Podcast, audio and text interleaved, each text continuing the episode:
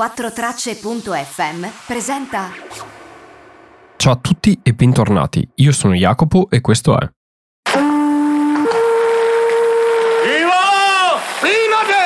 Sono Serpinade! Porto grandi notizie da Londra! Bentornati a tutti. Come state? Oggi è mercoledì e come mercoledì scorso torniamo a fare un tuffo nelle istituzioni britanniche. Come vi anticipavo nelle puntate precedenti, oggi parleremo del Mr. Speaker, dello speaker. Chi è lo speaker? Cosa serve? Perché si chiama così? Da dove salta fuori? Perché è così importante nella democrazia britannica? L'istituzione dello speaker risale alle origini del Parlamento stesso, quindi si parla di 1270 erotti. Però la vera e propria istituzione dello speaker come lo conosciamo oggi è molto più recente e ha avuto un'evoluzione negli anni. Il primo vero speaker che non era un nobile risale al 1377 e sostanzialmente perché era stato fatto? Perché in quegli anni c'era un monarca molto aggressivo e il Parlamento aveva paura a portargli quello che era stato deciso e quindi avevano deciso di scegliere una persona che rappresentasse il Parlamento e andasse a riferire quello che il Parlamento aveva deciso al monarca. Così nasce lo speaker nella fine del 300. Da lì in avanti la figura si è evoluta tantissimo, ma molte delle tradizioni di quel periodo e della storia si sono mantenute. Prima di tutto, qual è il nome vero del Mr. Speaker? Cioè, Mr. Speaker è il nome informale che gli dà il Parlamento a questa figura. Però il nome ufficiale, come ben sapete in Inghilterra ogni cosa ha un nome ufficiale molto pomposo e molto lungo, ecco il nome ufficiale è The House of Common Her Majesty's Speaker. Quindi lo speaker, il parlatore, colui che parla per Sua Maestà, presso la House of Commons, quindi presso la Camera dei Comuni. Questo è il suo nome, poi informalmente detto Mr. Speaker o se una donna Madame Speaker. C'è stata una donna che è stata Madame Speaker, la prima e unica finora, ed è stata tre speaker fa, quindi era fra la metà degli anni 90 e la fine dei primi anni 10 del 2000. Allora, giusto per darvi un'idea di chi è lo speaker, faccio un parallelo con le istituzioni italiane, anche se ci sono molte differenze fra le due figure. Lo speaker è sostanzialmente un po' come il presidente della Camera. È una delle figure più importanti istituzionali nella Camera dei Comuni ed è imparziale non è sempre stato politicamente imparziale, lo è solo degli ultimi anni, per ultimi anni intendo dalla metà dell'Ottocento in avanti. Prima comunque lo speaker faceva ancora parte del suo partito politico e aveva delle cariche anche all'interno del governo. Ora è totalmente imparziale, viene eletto e alla sua elezione, per motivi storici, lo speaker praticamente è recalcitrante ad accettare la posizione e viene trascinato, letteralmente trascinato dagli altri parlamentari sulla sedia a prendere in mano la posizione. Perché questo? Perché c'era una tradizione o comunque una storia che lo speaker doveva parlare col monarca e il monarca, se incazzato, poteva anche tagliargli la testa e ucciderlo.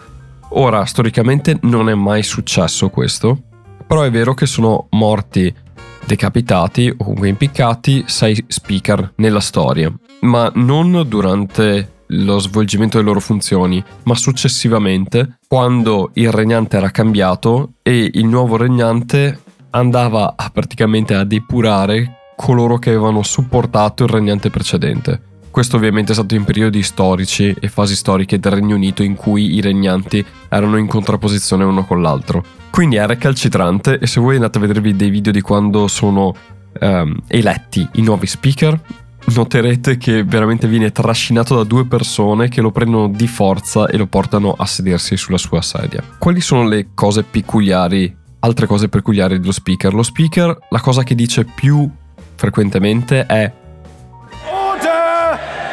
Order! Order! Order! che è appunto portare ordine all'interno della, della Camera dei Comuni. Perché come abbiamo detto settimana scorsa, la Camera dei Comuni ha delle regole, però non tutti le mantengono. Anzi, quando ci sono delle sedute molto accese e l'opposizione e il governo si scontrano, diciamo che la Camera dei Comuni diventa un po' una aula scolastica in cui tutti parlano uno sopra l'altro, fanno tanti rumori e tra i ruoli dello speaker c'è anche quello di zittire le persone quando non devono parlare.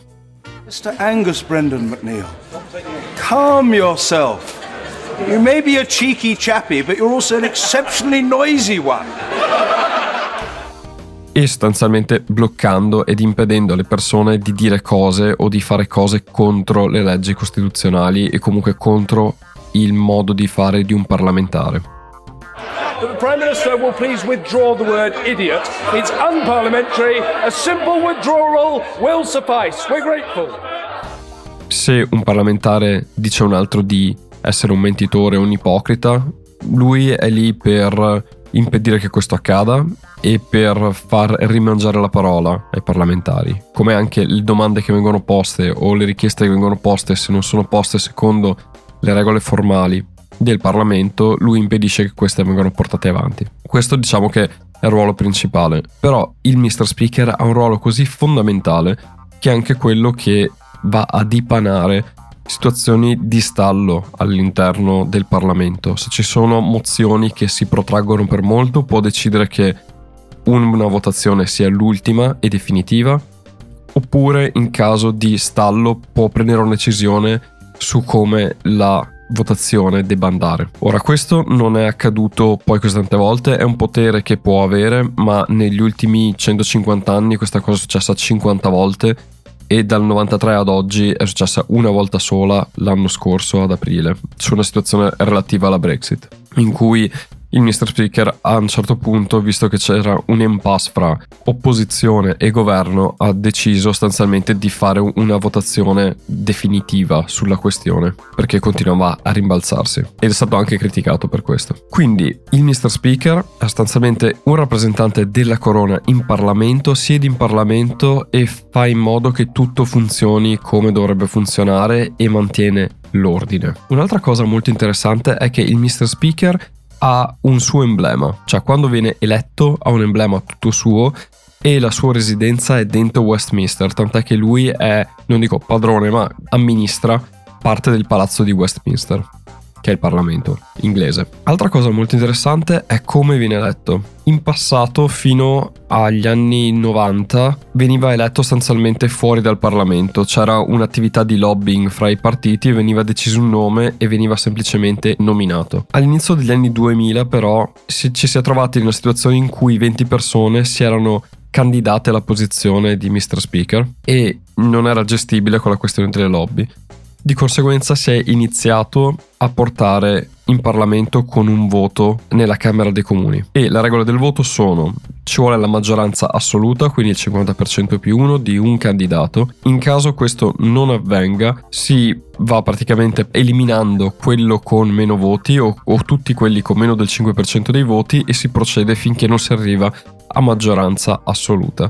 Altre regole sono che deve avere almeno il voto di più di 12 persone e deve avere il voto di almeno tre partiti diversi. Quindi se uno avesse maggioranza assoluta ma è votato solo da un partito, non andrebbe avanti, cioè non verrebbe considerato un'elezione valida. Quando smette di lavorare un Mr. Speaker? Quando è che decade la carica? Storicamente la carica decade quando il monarca decide che la carica decade. Quindi sostanzialmente il Mr. Speaker sta lì finché o non muore o il monarca lo depone in maniera magari oggi semplicemente deponendo dicendo hai finito di lavorare, in altri momenti storici poteva essere anche un po' più abruptly, anche se abbiamo visto che non sono stati mai decapitati nessuno speaker, oppure può anche semplicemente dimettersi lui volontariamente. In via del tutto legislativa, il Mr. Speaker finirebbe la sua carica come in Italia ogni volta che il Parlamento viene rieletto. Però per motivi storici, se il Mr. Speaker non vuole abbandonare la carica,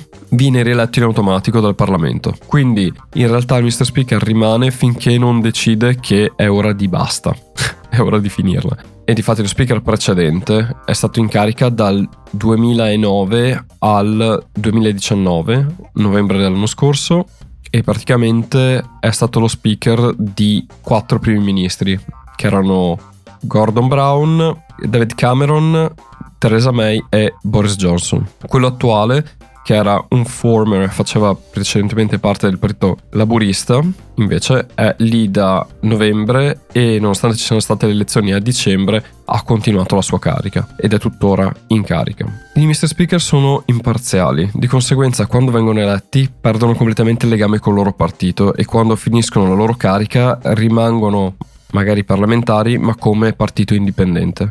E questa è una cosa moderna. Ci sarebbe tantissimo altro da dire su questo Mr. Speaker, ma ne parlerò in altre circostanze quando parlerò di altre cose delle istituzioni britanniche. Per esempio, il Mr. Speaker rimane eletto per il suo borough di appartenenza per tutta la sua carica e nessuno può prendere il suo posto in quel borough finché lui è in carica. Ma che cos'è un borough? Come è divisa l'Inghilterra? Questo ne parleremo un'altra volta. Grazie mille per avermi ascoltato. Noi ci risentiamo venerdì con le news della settimana e fino ad allora vi auguro un'ottima settimana e ciao da Jacopo.